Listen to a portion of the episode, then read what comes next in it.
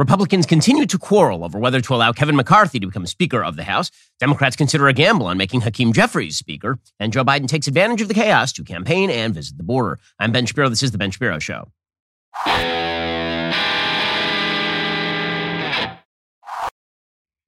Today's show is sponsored by ExpressVPN. Thousands of my listeners have already secured their network data. Join them at expressvpn.com slash Ben. Well, we enter day three of the ongoing speakership saga. According to the Wall Street Journal, negotiations were set to continue between Kevin McCarthy and his detractors on Thursday, with some lawmakers expressing hope they could see a resolution to the speaker fight soon, both sides saying that it could take days. At this point, the discussions between McCarthy's allies and his opponents heated up after McCarthy did not reach the majority in three series of votes for the speaker post on Tuesday, nor another three on Wednesday. So we've already had six votes on who should be the Speaker of the House. McCarthy has come up short each and every time. It seems like there is a solid and, and not particularly growing chorus of people who don't want McCarthy to be Speaker or who are at least using this vote as leverage in order to exact concessions. And this is two separate groups. It's about 20 Republicans right now who aren't supporting McCarthy. Probably half of them just don't want McCarthy to be Speaker.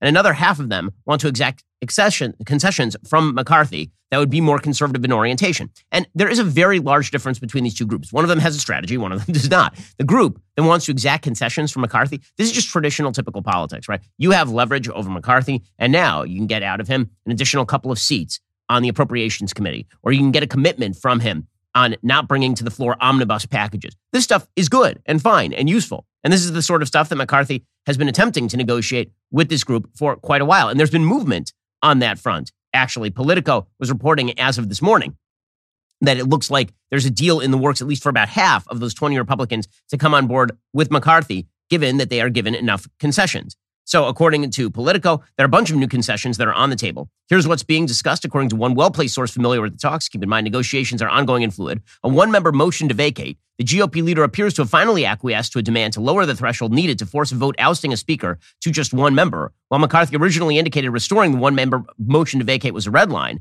his allies now argue there's not a huge practical difference between this and his previous offer requiring five members to trigger the vote. So Nancy Pelosi, upon taking office in 2018, she decided to increase the threshold for a essentially a no confidence motion against the Speaker of the House. McCarthy was seeking to maintain that.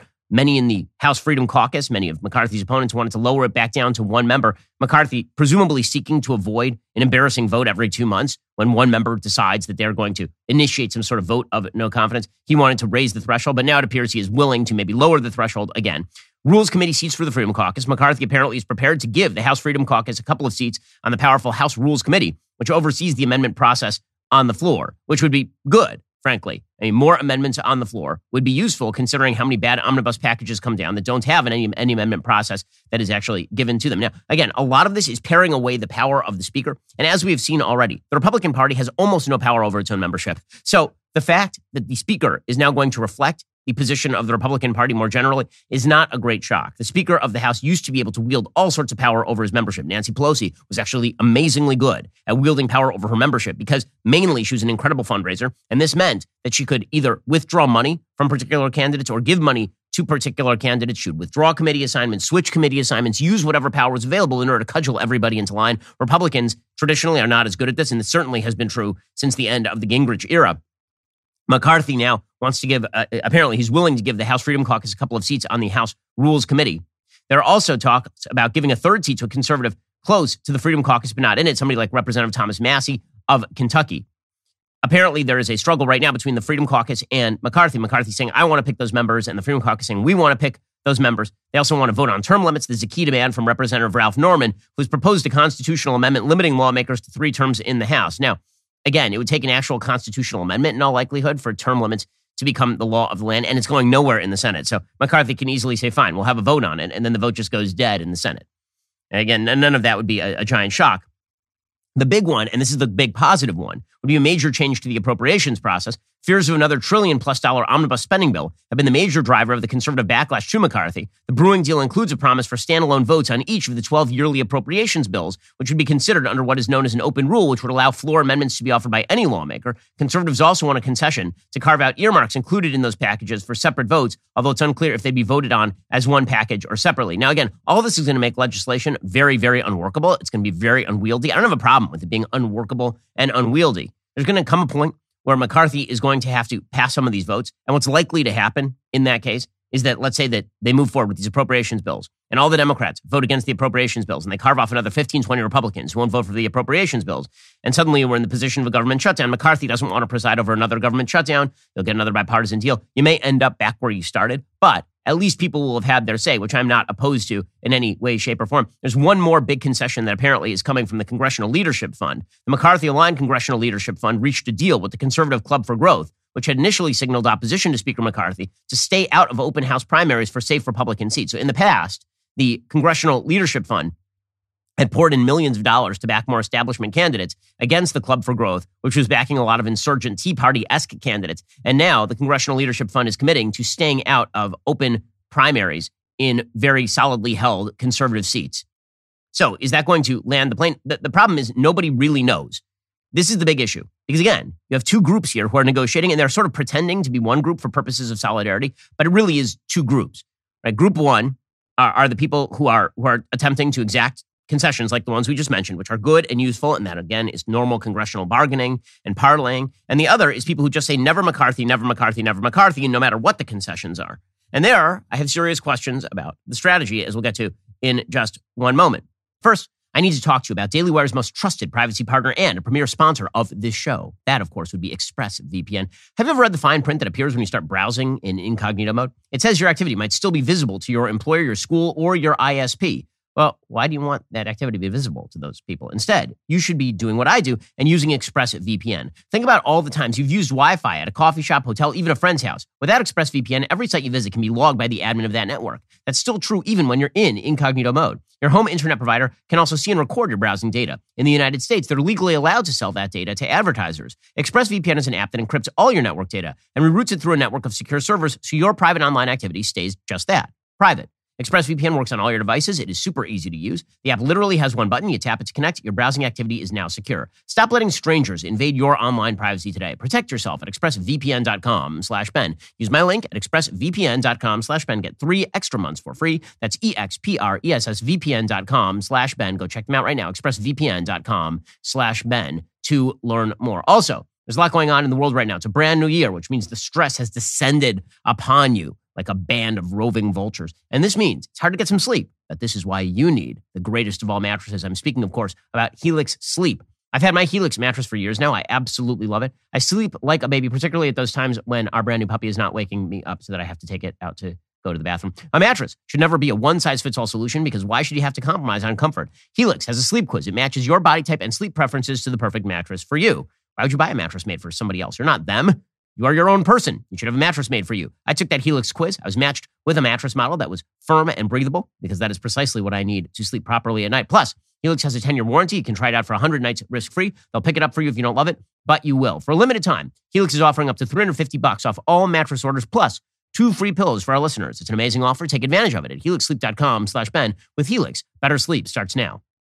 So, the, the, the, first of all, the falsehood that McCarthy has made no concessions to this group already is not true. I mean, it's just not real. Representative Warren Davidson, Republican of Ohio, listed yesterday a bunch of the concessions McCarthy had already made to the people who are not interested in voting for him at this time. Following the election, Kevin McCarthy engaged in that negotiation. He led the conference to adopt substantive reforms that will make our majority more effective. Let me list some of them. Scott Perry's proposal for additional conference meetings ahead of key votes. Bob Good's proposal on standalone appropriations bills. Andy Biggs' proposal limiting suspension waivers from committees. Chip Roy's proposal to make co-sponsors amendment, co-sponsored amendments in order. Affirm 72-hour publication of bills before calling for a recorded vote. An end to proxy voting. So these are all concessions that McCarthy made, and the list goes on and on and on right here. So Representative Roy was asked last night by Bret Baier what he's hoping to achieve. And, and he says many of these concessions. And then he's asked the question by Bret Baier of Fox News. So if you get these concessions, will you and this group then vote for McCarthy? And the problem for Chip Roy is he's kind of negotiating on behalf of people who disagree with him. Many of them don't actually just want the concessions, they just don't want McCarthy. And herein lies the problem for McCarthy. He's negotiating with one group that's reasonable and wants concessions, and another group that just doesn't want McCarthy. The, the big concession is McCarthy steps aside. So, how exactly is he supposed to negotiate all of that? And again, this is not coming from a place of animus against any of these Congress people. I know people in all three of these groups. I know people who are very strongly in support of McCarthy. I know people who are in the Chip Roy group, and I've been talking with them. I know people who are in the anti-McCarthy group, and I've been talking with some of them as well. So th- this notion that there, this is about animus against any one of these groups is wrong. I just think that two of these groups have a strategy, and one of these groups does not. The problem, of course, is that if you have enough people who don't have a strategy, and, and their strategy is essentially loud noises, this could force a very, very dangerous floor vote on the speakership, which I'll explain in just a second. Here's Chip Roy explaining what he wants, and Bret Baier saying, So if you get what you want, do you have the votes? And Chip Roy being like, I don't know. We're having a conversation tonight. We're going to keep talking about it. We want rules committee changes. We want to protect the rules that, that, we've already been able to advance. We want to make sure we have spending restraint like the cut cap and balance from a decade ago. We're having those conversations as we speak, but we're not going to relent unless we can actually do our job and stop this town, this broken town, from rolling over the American people. Yeah. That's my job. And if Kevin McCarthy says, you know what, I'll give you everything you want, what will you say? Well, you mean give me everything I want, right? I mean, I, I've got to be able to go to the but American what you want is not Kevin McCarthy. But I didn't say that. If I if I get the, everything that I want, that's great. But we got to get to 218. So right now in the room, Bret, aren't it's not just Chip Roy. Okay, that's the point. And so Chip Roy is being reasonable. It's a lot of the other people who are out there who are not particularly being reasonable at this point. By the way, we should mention at this point, it's not like Kevin McCarthy is a big lib inside the Republican caucus. Kevin McCarthy's heritage action score is 88%. Steve Scalise's is 90%. People are opposing Steve Scalise as a possible replacement. 88% makes you one of the more conservative members of the Republican House of Representatives. He has like an 86% score from the American Conservative Union. This isn't a person who's like wildly liberal on the far left wing of the Republican Party. The big rip on on Kevin McCarthy is that he's a wheeler and a dealer. But in a in a moment where the party essentially exerts no influence over an entire cadre of its own members, you kind of have to be a wheeler and dealer to get there. So people are saying, well, why is McCarthy even bringing his own speakership up for vote if he doesn't have the votes? Let me remind you, there is not a single Republican Speaker of the House candidate who's gotten a unanimous vote for their candidacy since John Boehner in January of 2011. It has been 11 years since then. John Boehner in 2013, when he was up for reelection for Speaker of the House, 12 Republicans defected against him. Right now, you have about 20 Republicans who are defecting against McCarthy. About 10 of those seem to be about uh, solid defections. Eight to 10 of those are solid defections, maybe, maybe as small as five. But the majority is so small at 222, and you have to get to 218, that five members of the House can stand against the other 217 members of the Republican caucus and then demand that the candidate with 217 votes step aside in favor of an unnamed candidate who's not even declared as of yet. And if the five had another candidate they were putting up there who I thought was stronger and better and more likely to actually get to 218, then okay, fine. I'd be all in favor. That's fine. I'm always up for a better candidate. But so far, nothing remotely like that has been presented.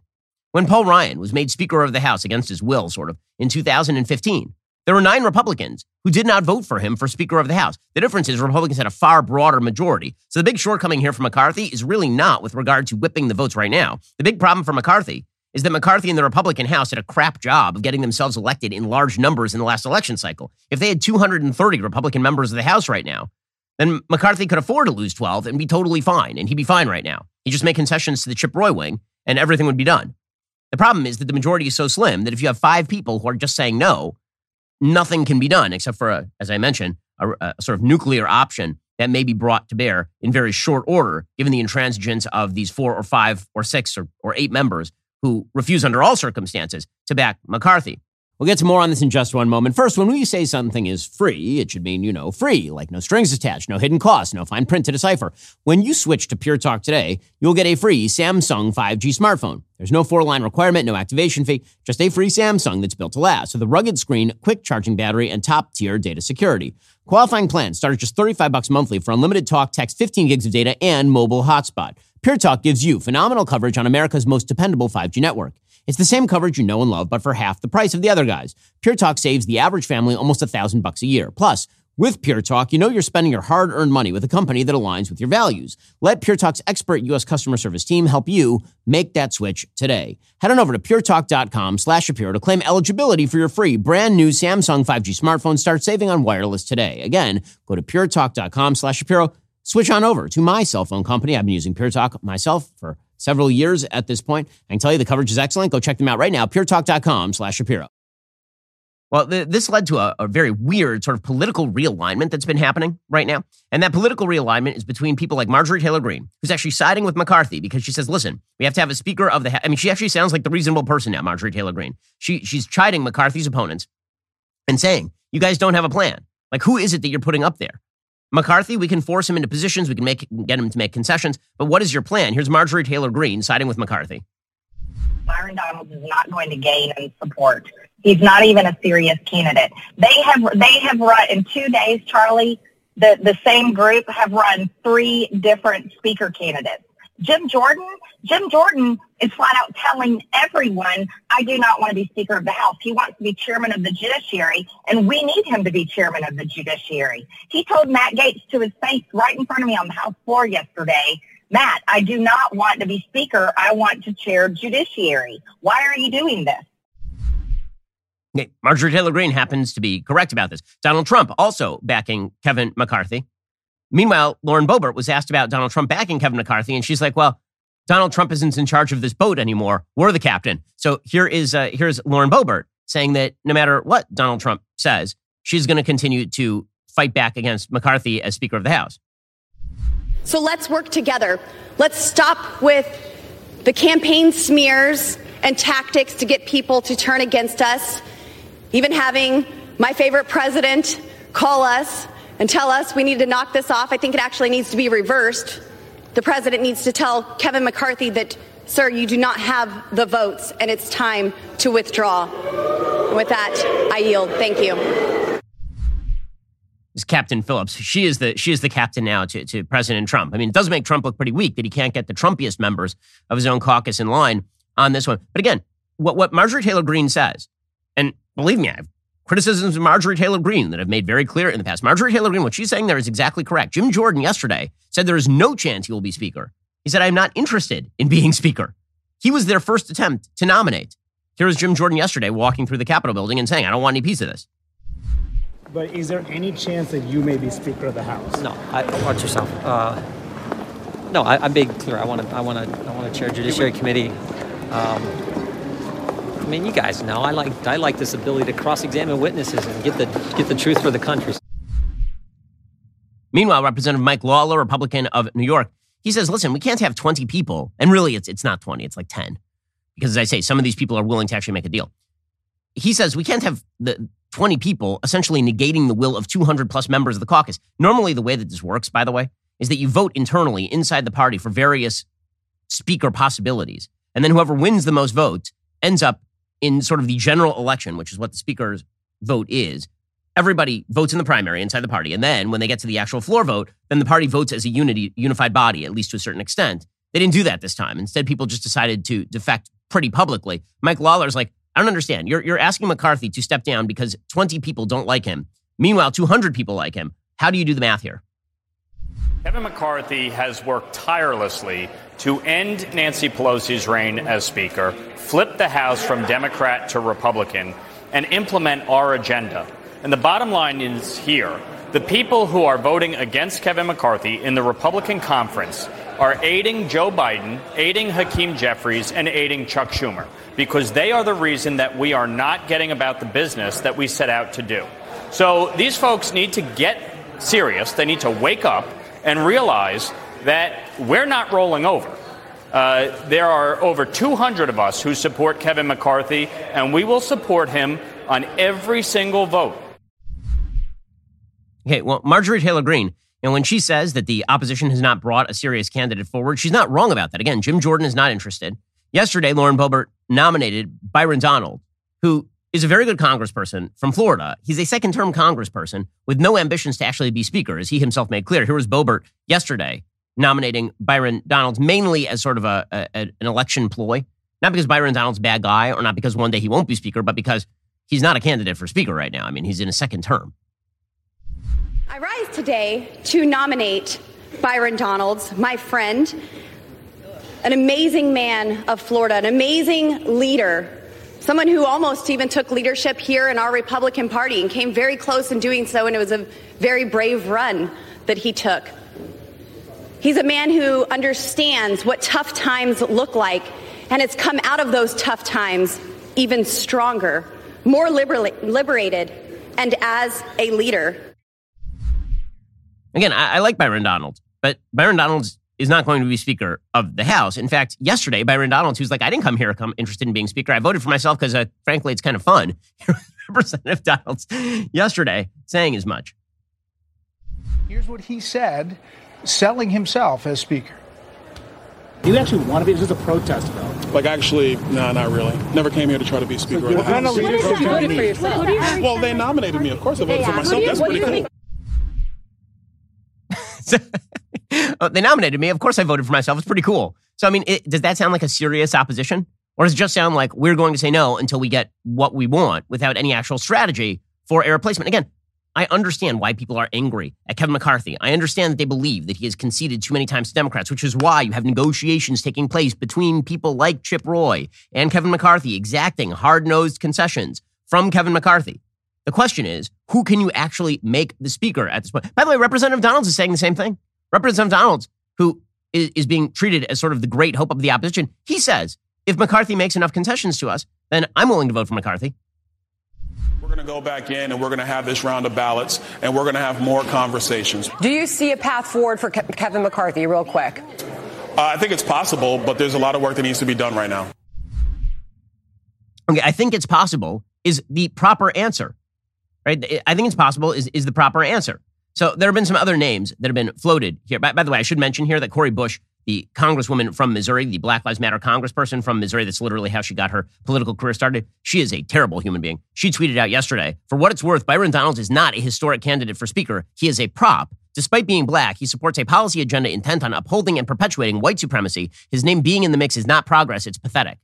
So in other words, the first person who's ever been nominated speaker on the Republican side of the aisle and is black, which would make two nominees for black Speaker of the House, right? Hakeem Jeffries and, and Byron Donalds. He's a prop, according to Cori Bush. So we found the black life that doesn't matter to Cori Bush, apparently. She seems like an absolute delight. What, what a wonderful person. This is part of the problem, by the way, with this whole sort of silliness that's happening right now. Not on the behalf of negotiation, but just on, the, on behalf of sort of the, the chaos crew. The problem is that you're distracting from the fact that the Democrats are terrible. The Democrats are awful. Their policy agenda is garbage. As we'll see, Joe Biden is taking full advantage of the chaos in the House right now in order to trot out a feeling of sort of salinity and sobriety. He's out there campaigning with people like Mike DeWine and Mitch McConnell. He's out there heading down to the border. He's, he's able to obscure the fact that he's a horrible president. And the Democrats are able to obscure the fact that they just lost the majority in the House because the Republicans are too busy fighting one another. Now, again, the process of democracy is messy. That's fine. Within a week, everyone will have forgotten all of this so long as a conclusion is actually reached. But if no conclusion is reached, then what you're going to end up with is a nuclear option. Representative Michael McCaul of Texas says we do have a nuclear option in store if we still have five, six, seven Republicans who are holding up the works right here. Here is Representative McCaul explaining. Marcy Kaptur, the Democrat from Ohio, says she's willing to cross party lines, maybe to, to get this solved. Um, now, n- not all Democrats are on board with that, but that that might be a possible a possible way to end this. Your thoughts? I mean, it could be. We would prefer that all Republicans stick together. I don't know if that can happen at this point in time. There is one other option, Neil, the nuclear option, where a vote would be made on the plurality of votes, not the magical 218 number that you're talking about. Uh, but that would be a very dangerous move as well because the, then these uh, the 20 or so that don't like Kevin McCarthy or won't vote for him would have to make a decision: Do I vote for McCarthy or for somebody else that then could throw the speakership to the Democratic Party? We'll get to more on this in just one second. First, are you a responsible human? If you are a responsible human, you need life insurance. It is that simple. Because I know nobody likes to think about death, but death could be upon you at any moment. I know dark thoughts to start the new year. But if you are, in fact, hit by that truck just outside, the one that you're looking at outside the window right now, you walk outside and bam. As you're bleeding out on the pavement, you'll be thinking, man, I should have listened to Shapiro like 10 seconds ago and headed on over to Policy Genius to get the life insurance I need. If you have a family the way I do, you already have plenty of things to worry about. A good life insurance plan can give you extra peace of mind. Your family will always be taken care of. Life insurance through your workplace might not offer enough protection for your family's needs. It's not going to follow you if you leave your job. Since life insurance typically gets more expensive as you age, now would be the time to buy. Policy Genius gives you a smarter way to find and buy the right coverage for you and your family. Again, life insurance, it is mandatory if you're a responsible human. With Policy Genius, you can find life insurance policies that start at just 17 bucks per month for 500 grand in coverage. No added fees. Your personal information remains private. Your loved ones deserve a financial safety net, and you deserve a smarter way to find and buy it. Head on over to policygenius.com slash Shapiro or click the link in the description. Get your free life insurance quotes. See how much you could save. That's policygenius.com slash Shapiro. Also, what is your New Year's resolution? Well, if you are like me, there are more boxes of VHS tapes and old film reels and pictures that you need to send off to Legacy Box and get those things preserved forever. It makes a fantastic gift for family, for friends, for yourself. You know, all that stuff that's out there in the garage, all those great family memories, you, know, you spent a lot of time taking those pictures, and now you haven't seen any of them in years. Well, maybe that's because they need to get digitized and preserved. Preserve them from the elements, preserve them from the bugs that are in the garage. Legacy Box makes all that happen. It's a simple, safe way to digitize your treasured videotapes, film reels, and photos. Everything is done right here by hand in the United States. Just send in your old media. Their team will send everything back on a thumb drive, DVD, or the cloud. Again, I've used Legacy Box multiple times. I did it for my parents. I'm planning on doing it for my in-laws. Kick off the new year by preserving your family's most cherished memories. Visit legacybox.com slash Shapiro. Take advantage of an exclusive discount for my listeners. That's legacybox.com slash Shapiro for an exclusive offer. Legacybox.com slash Shapiro. Go check out their offer right now. It makes a phenomenal gift. It's a really important thing to do for yourself, for your family, for your memories. Go to legacybox.com slash Shapiro and get started. Okay, again, he, well, th- this strategy is the riskiest strategy. And the strategy would be you get some Democrats to sign on to a vote to actually change the rules for the speakership election. So here's how that would work. The way that would work is that some Republicans and some Democrats, you need more than 218, would vote in order to change the rule as to how you get made House Speaker. And you need a plurality, meaning the most votes, not a majority, not 218, 216, for example, because there are only 212 Democrats in the chamber. Okay, so if 212 Democrats, they all vote for Hakeem Jeffries. Right now, Kevin McCarthy is receiving about 201. We've seen him at 202. Latest vote was 201. So he is trailing Hakeem Jeffries by 11 votes. But there are 20 Republicans right now who are not voting for McCarthy. Let's say it goes to a plurality. Let's say that the Democrats say, okay, let's, let's, let's roll the dice here. Let's force Republicans into a position. Let's force them to actually hand the gavel to Hakeem Jeffries. Maybe they will. Maybe these maybe Democrats think that there are enough crazy Republicans that they are willing to actually to avoid having McCarthy be speaker, hand the gavel to Hakeem Jeffries. Maybe Democrats think that. I mean, I don't know. Maybe it's true. Maybe, maybe there are some Republicans who are willing to hand Hakeem Jeffries the gavel just to not hand it to McCarthy, which seems wild to me. In any case, what they would do is then they would vote to change the rule so plurality takes it. 212 Democrats then vote for Hakeem Jeffries. And now you have the, the group led presumably by Chip Roy and company, this sort of negotiating group. That may be seven, it may be 10. Unclear exactly how many people that is. McCarthy would need to pick up 12 votes in order to surpass Hakeem Jeffries for Speaker of the House. Does he have 12 of those 20 who will shift over to him if the possibility is Hakeem Jeffries on the other side? Maybe. That would be the nuclear option right here.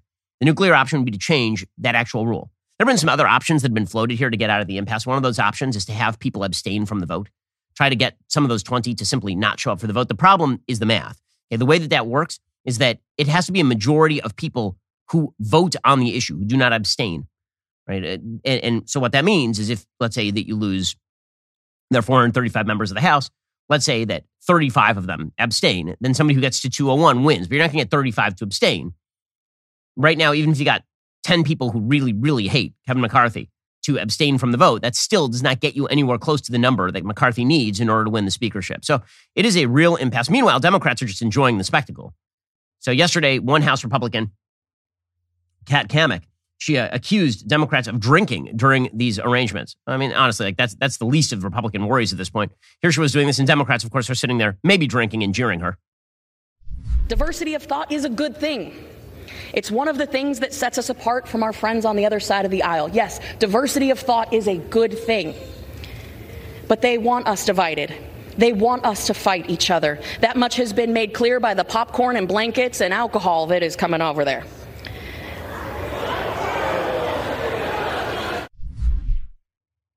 Okay. AOC actually, uh, believe it or not, I'm about to uh, say that she said something clever. I know. It's uh, she, she actually tweeted out, if only, if Democrats took a shot every time McCarthy lost a Republican, we'd all be unconscious by now.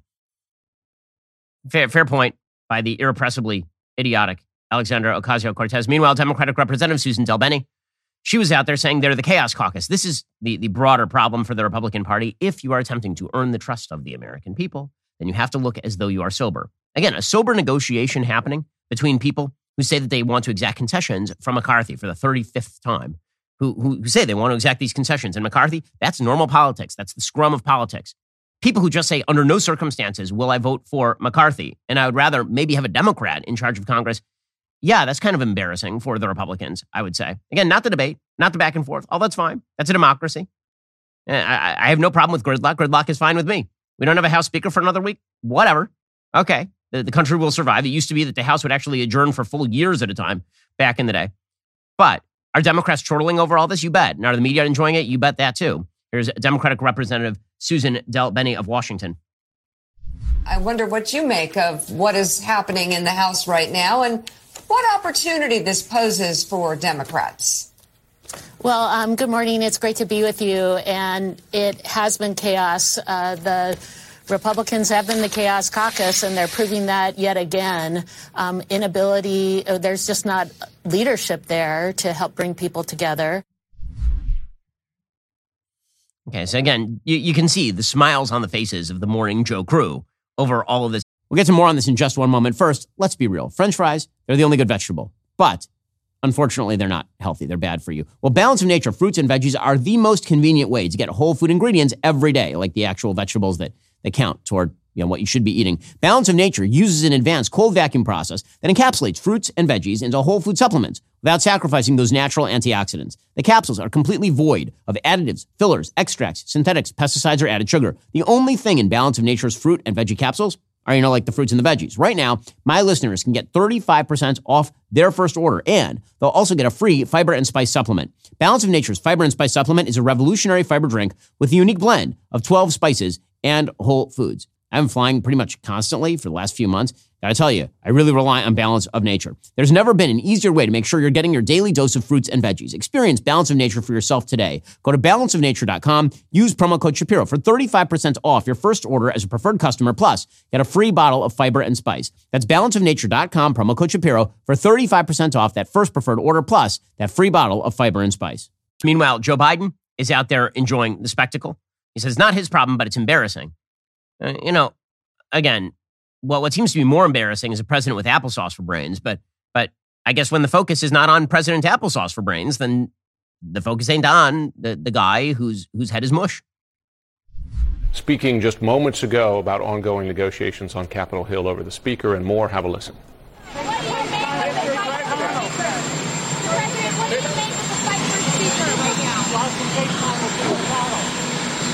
Regard to the fight over the Speaker, excuse me, I, uh, that's not my problem. I just think it's a little embarrassing it's taking so long in the way they're doing with one another. Uh, it's embarrassing. It's embarrassing, says Joe Biden, who's an embarrassment of a president. I have a generalized rule when it comes to politics. If Joy Behar is happy about something, that means that it's a stupid thing uh, and that it's a thing that is a problem. Here's Joy Behar yesterday explaining how much she is enjoying the quote unquote demise of the GOP. We got to figure out who's going to get this house in order here. I had a little, I, what they call Schadenfreude watching yeah. this. You know, I yeah. sort of enjoyed uh, that there's in such disarray because they deserve it. It was nice that they took a break from destroying the country mm. and started to turn on each other. But I'm enjoying the the demise because well, they are the most destructive force of uh, in politics in my lifetime. Whenever Joy Behar is happy about something, again, good indicator that uh, Republicans and conservatives should not be happy about it. Meanwhile, all of this is providing Joe Biden with the cover he needs in order to essentially consolidate control, power, whatever elements of popularity he has. Joe Biden always does best when he's out of the spotlight because the more spotlight is on Joe Biden, the worse he looks. Joe Biden is a terrible president. He has a horrible record. He, he had the worst stock market year in modern American history since like 2008. Did, did Joe Biden last year? He has run up record inflation, record debt. He's allowing China to become quite aggressive on the foreign front. Joe Biden is not a good president. He surrendered Afghanistan. I mean, the list goes on and on and on and on. And yet, Joe Biden is being allowed to escape the consequences of all of that because the more Republicans provide a distraction for Democrats to focus on, the less the, the crowd is focused on, on the Democrats, which means that they can ignore the fact that Joe Biden is a nonsensical old man. Here was Joe Biden being a nonsensical old man yesterday. I've traveled over 140 countries around the world. As I was, I'll paraphrase the phrase in my own neighborhood. The rest of the countries, the world's not a patch on our genes. If we do what we want to do, we need to do. I did our jeans and the rest of the world, and I'll travel around the country and uh, Rocky Road and, and I'll go jamming in and, and the hat. And so that's Joe Biden standing in front of an unfinished bridge. Meanwhile, by the way, he was campaigning on the infrastructure bill that he signed with Republicans. And here I have to call out Mitch McConnell. Why in the hell are you campaigning with Joe Biden? Why? What is the purpose? What is your big win here? So I understand why Mike DeWine did it. Mike DeWine is a very moderate Republican governor of Ohio. He won by about 20 points in his last reelect. But Mike DeWine did an event with Mitch McConnell celebrating the infrastructure bill. Now, Mitch McConnell voted in favor of the infrastructure bill. 19 Senate Republicans voted in favor of the infrastructure bill. So the last two moves we've seen from Mitch McConnell, who is, um, I would say, proving himself to be fairly warm toward President Biden, is to sign off on a $1.7 trillion omnibus package that is a disaster area. It's a, it's a complete bleep sandwich.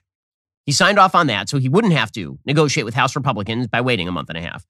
And then he did a campaign event with Joe Biden on infrastructure. According to the Wall Street Journal, President Biden and Senate Minority Leader Mitch McConnell touted a bridge project made possible under the 2021 infrastructure bill during a trip to Kentucky on Wednesday. Now, what's funny about this is that that bridge that is behind them has been largely unfinished for about 10 years and it will remain unfinished because every infrastructure bill ends up being a giant waste of money on the federal level. The former Senate colleagues appeared together in Covington, Kentucky, where the White House announced funding to upgrade the Brent Spence Bridge between Ohio and Kentucky, as well as investments in other bridges around the country. Also scheduled to attend were Sherrod Brown, Governor Mike DeWine, a Republican, former Senator Rob Portman, a Republican, former and Governor Andy Beshear, Democrat of Kentucky. Biden then called McConnell a friend and colleague and cited the bipartisan infrastructure law as an example of elected officials in Washington coming together to work together.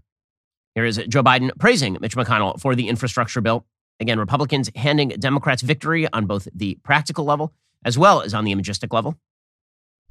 Mitch, uh, it's, uh, you know, uh, it wasn't easy and uh, to get this done, and it wouldn't have gotten done no matter all the work so many others have done and by writing the legislation and dropping it in. It wouldn't have happened without your hand.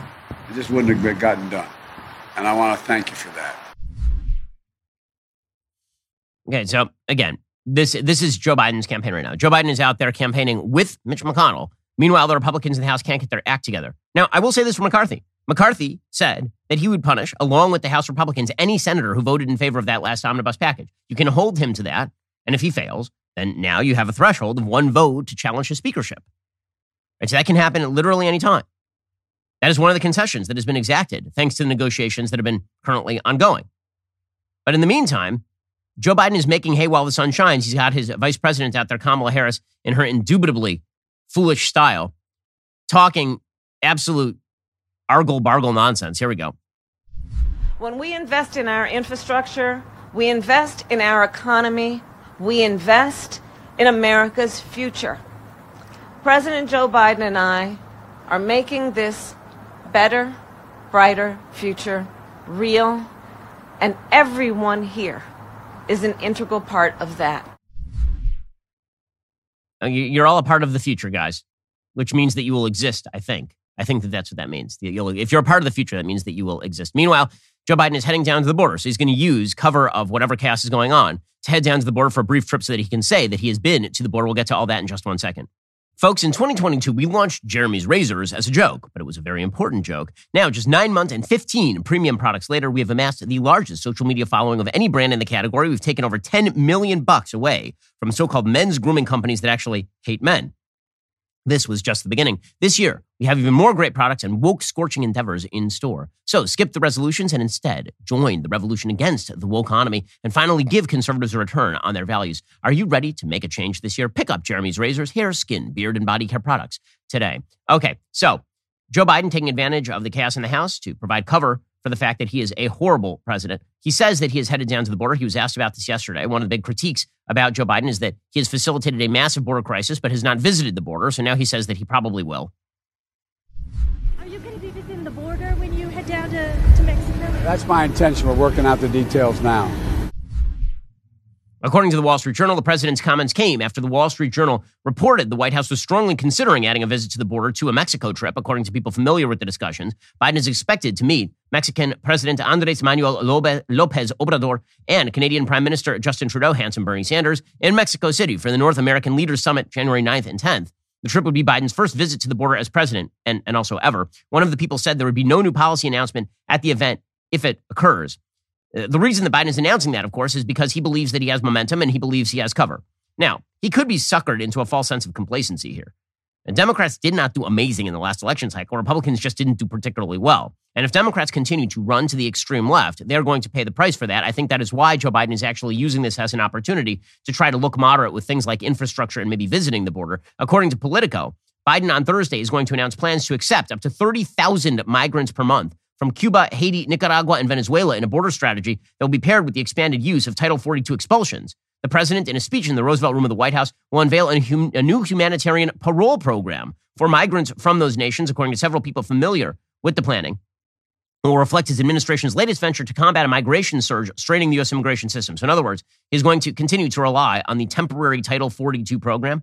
At the same time, he is going to allow 30,000 migrants per month from Cuba, Haiti, Nicaragua, and Venezuela into the country.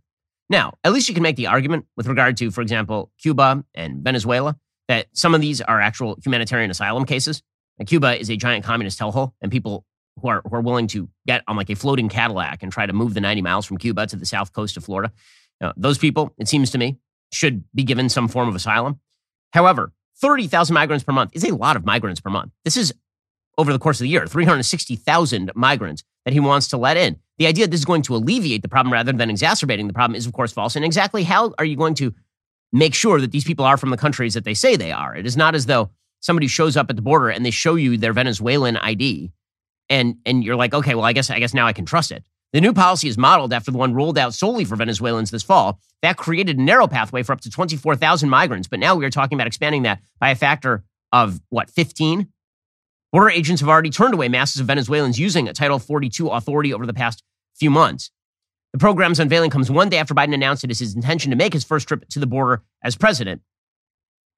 Many of the uh, president's left wing opponents are angry that he would expand the Title 42 program. So basically, he's saying, I'm going to let in these people in order so that I can continue to use Title 42. He is likely to please no one, nor is he likely to stem any of the of the migration surge that we have seen, the illegal immigrant migration surge that we have seen over the course of Joe Biden's presidency. Apparently, up to 5 million people illegally entering the country since Joe Biden took office. How bad is the situation on the southern border? It's so bad that Colorado Governor Jared Polis, who's a Democrat, has been sending illegal immigrants to New York City. Remember that time it was horrible and evil for Ron DeSantis to send illegal immigrants to Martha's Vineyard? How dare anybody's winter vacation be ruined by illegal immigrants arriving there by the dozen, like one dozen? Like that would be, that it was just horrifying. Meanwhile, Democrats are sending hundreds of people to New York City because they have more resources. And uh, Eric Adams, the, the mayor of New York, is ripping on Jared Polis, who's a Democrat. Not a humanitarian crisis if a Democrat does it. That is the rule. And here's what Mayor Adams said about Polis sending migrants to New York.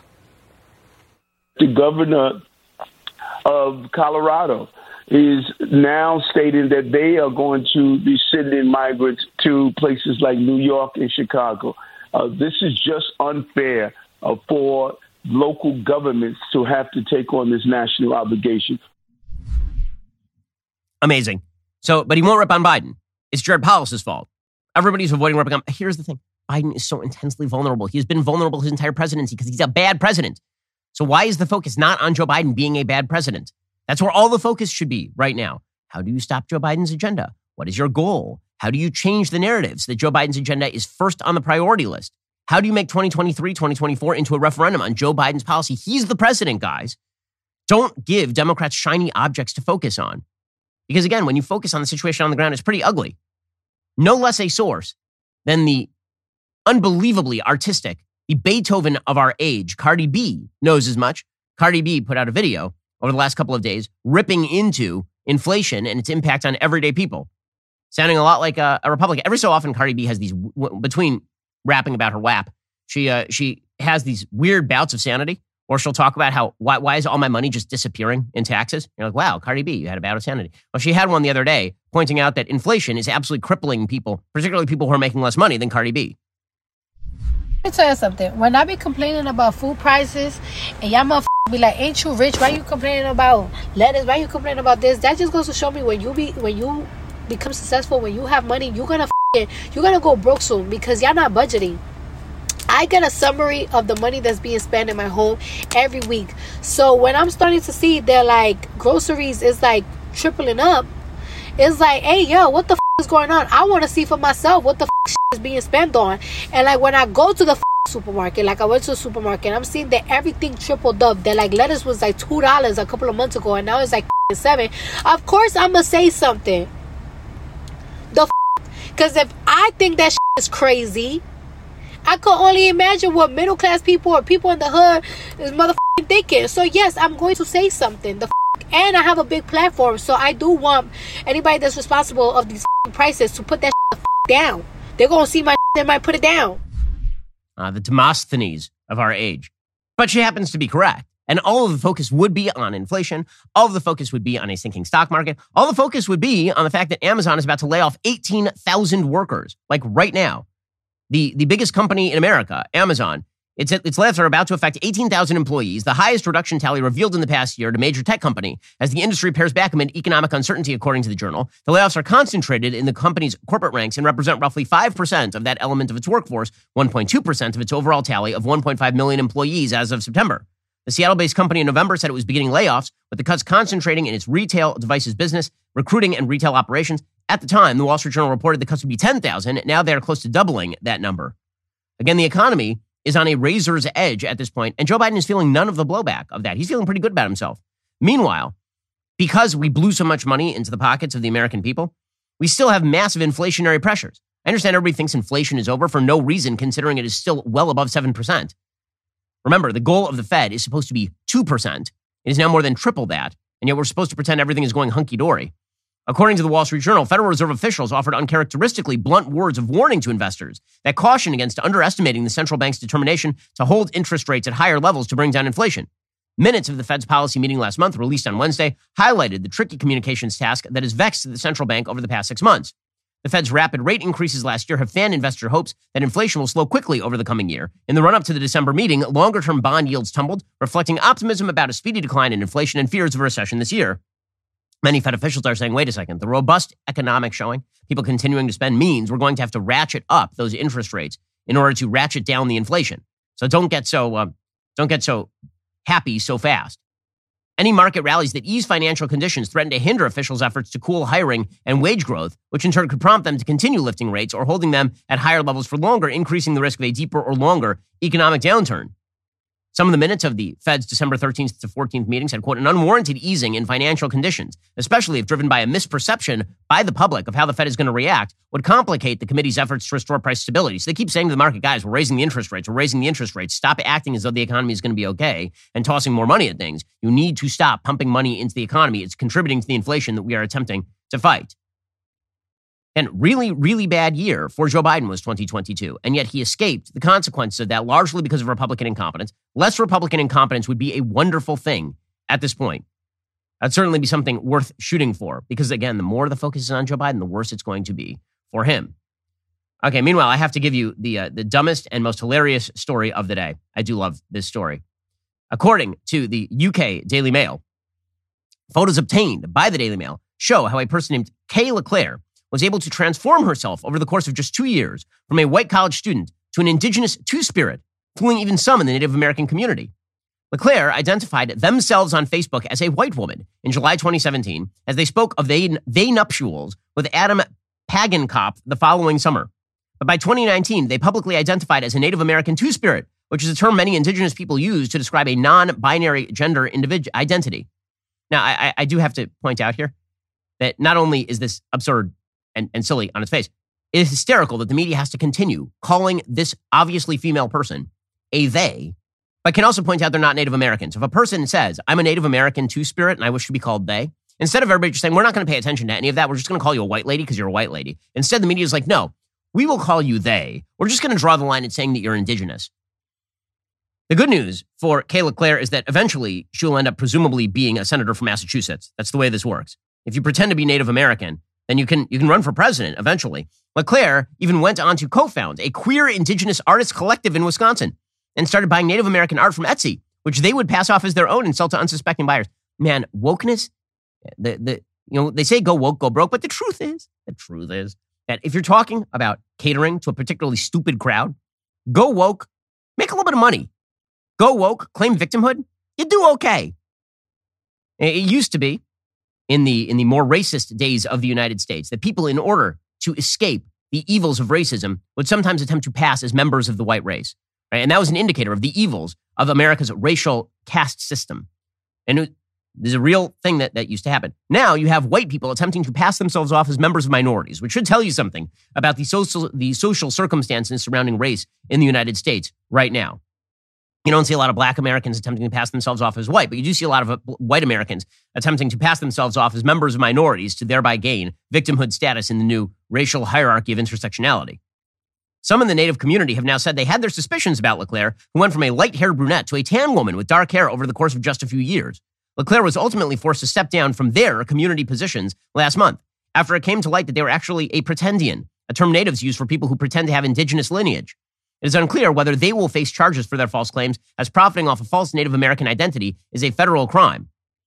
By the way, that, that's kind of fascinating that if you if you profit off a false Native identity, that's somehow a federal crime. But if you if you profit off another false identity, like saying pretending you're a you're a man or a two spirit, or you're a man, you pretend you're a woman. That's not a federal crime. Advanced Might, a hobbyist genealogist, has laid out how LeClaire has claimed to have Métis Oneida, Anishinaabe, Haudenosaunee, Cuban, and Jewish heritage. And a little bit of Jewish at the end, just for the fun of it. The anonymous genealogist told Madison 365 they first became aware of LeClaire through a Facebook ad for the upcoming talk on indigenous feminism.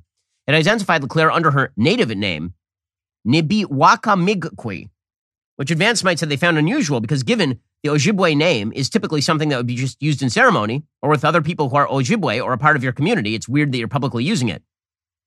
Advanced might, who is also of indigenous heritage, conducted some research and found that while LeClaire is a common Native American last name, there were social media posts in which they identified as Anishinaabe.